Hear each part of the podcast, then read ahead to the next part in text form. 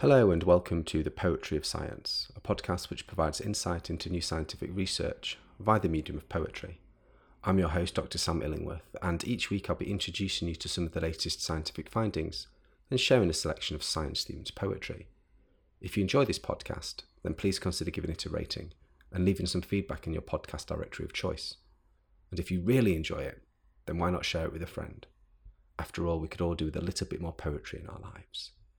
In this episode, I'll be exploring new research, which has found that poachers have killed a third of Wisconsin wolves since they were removed from the endangered species list in late 2020.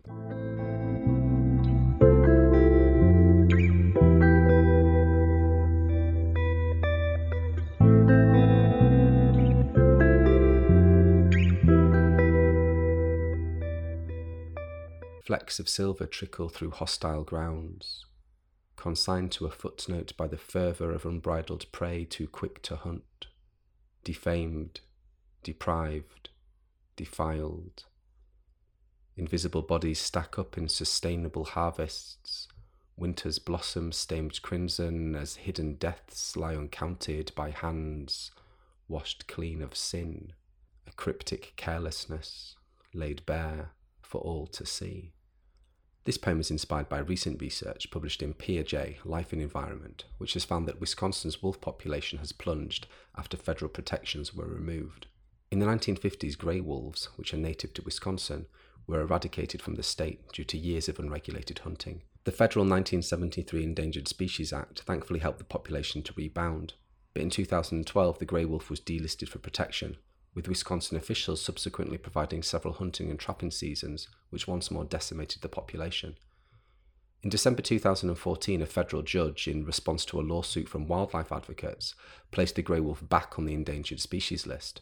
But in October 2020, the Trump administration announced that they would once more be delisted, with the ruling coming into effect on the 4th of January 2021. In Wisconsin's 2021 wolf hunting season, hunters and trappers killed 218 grey wolves in less than 60 hours, more than 80% above the authority's stated quota. However, it was expected that many other deaths might have also occurred as a result of this latest delisting. In this new study, researchers used population models to estimate that people killed an additional 95 to 105 wolves in Wisconsin between when the plan to lift federal protections was announced and the middle of April 2021. The combined loss of 313 to 323 wolves represents a decline in the state's wolf population of between 27 and 33 percent between April 2020 and April 2021. The researchers estimate that a majority of these additional deaths are due to something called cryptic poaching, whereby poachers hide evidence of their illegal killings, hiding the animal's body and destroying its radio collar, which are used to help track the population. Other human caused deaths include car accidents and government approved lethal controls for those wolves that are harassing livestock. The study also estimates that the Wisconsin grey wolf population could recover in only one or two hunting free years. However, now that wolf hunting is not prohibited by federal protections, Wisconsin law requires a wolf hunt between November and February, and previous attempts to even delay this have been met with legal challenges from hunting organisations and pro hunting lobby groups. Now that you've heard the science, let me read the poem to you again.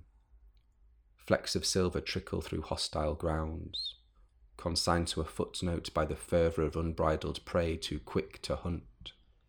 Defamed, deprived, defiled. Invisible bodies stack up in sustainable harvests. Winter's blossom stained crimson as hidden deaths lie uncounted by hands washed clean of sin. A cryptic carelessness laid bare for all to see.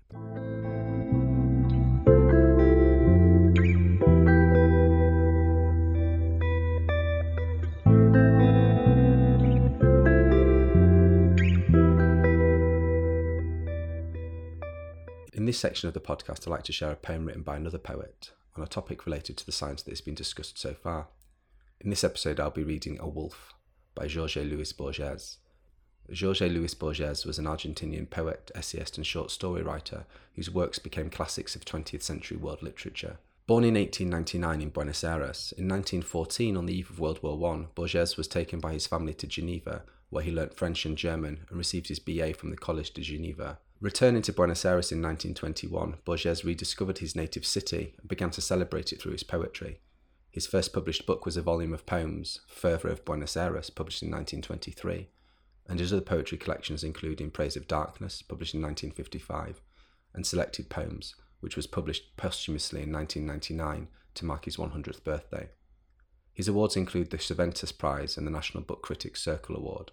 Borges died of liver cancer in 1986 in Geneva at the age of 86.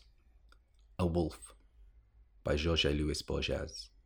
Grey and furtive in the final twilight, he lopes by, leaving his spoor along the bank of this nameless river that has quenched the thirst of his throat, these waters that repeat no stars.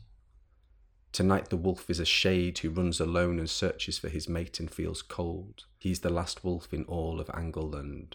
Odin and Thor know him.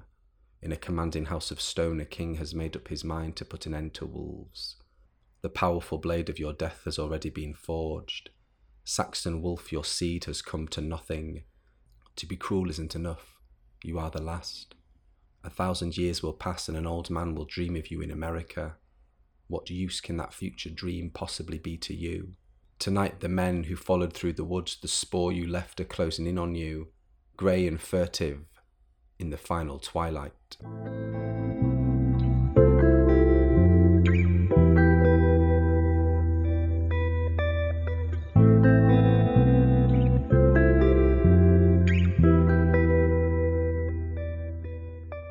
Thank you for listening to the Poetry of Science. If you want to find out more about the scientific study featured in this episode, or read any of the poems in full, then please visit the show notes at scipoetry.podbean.com.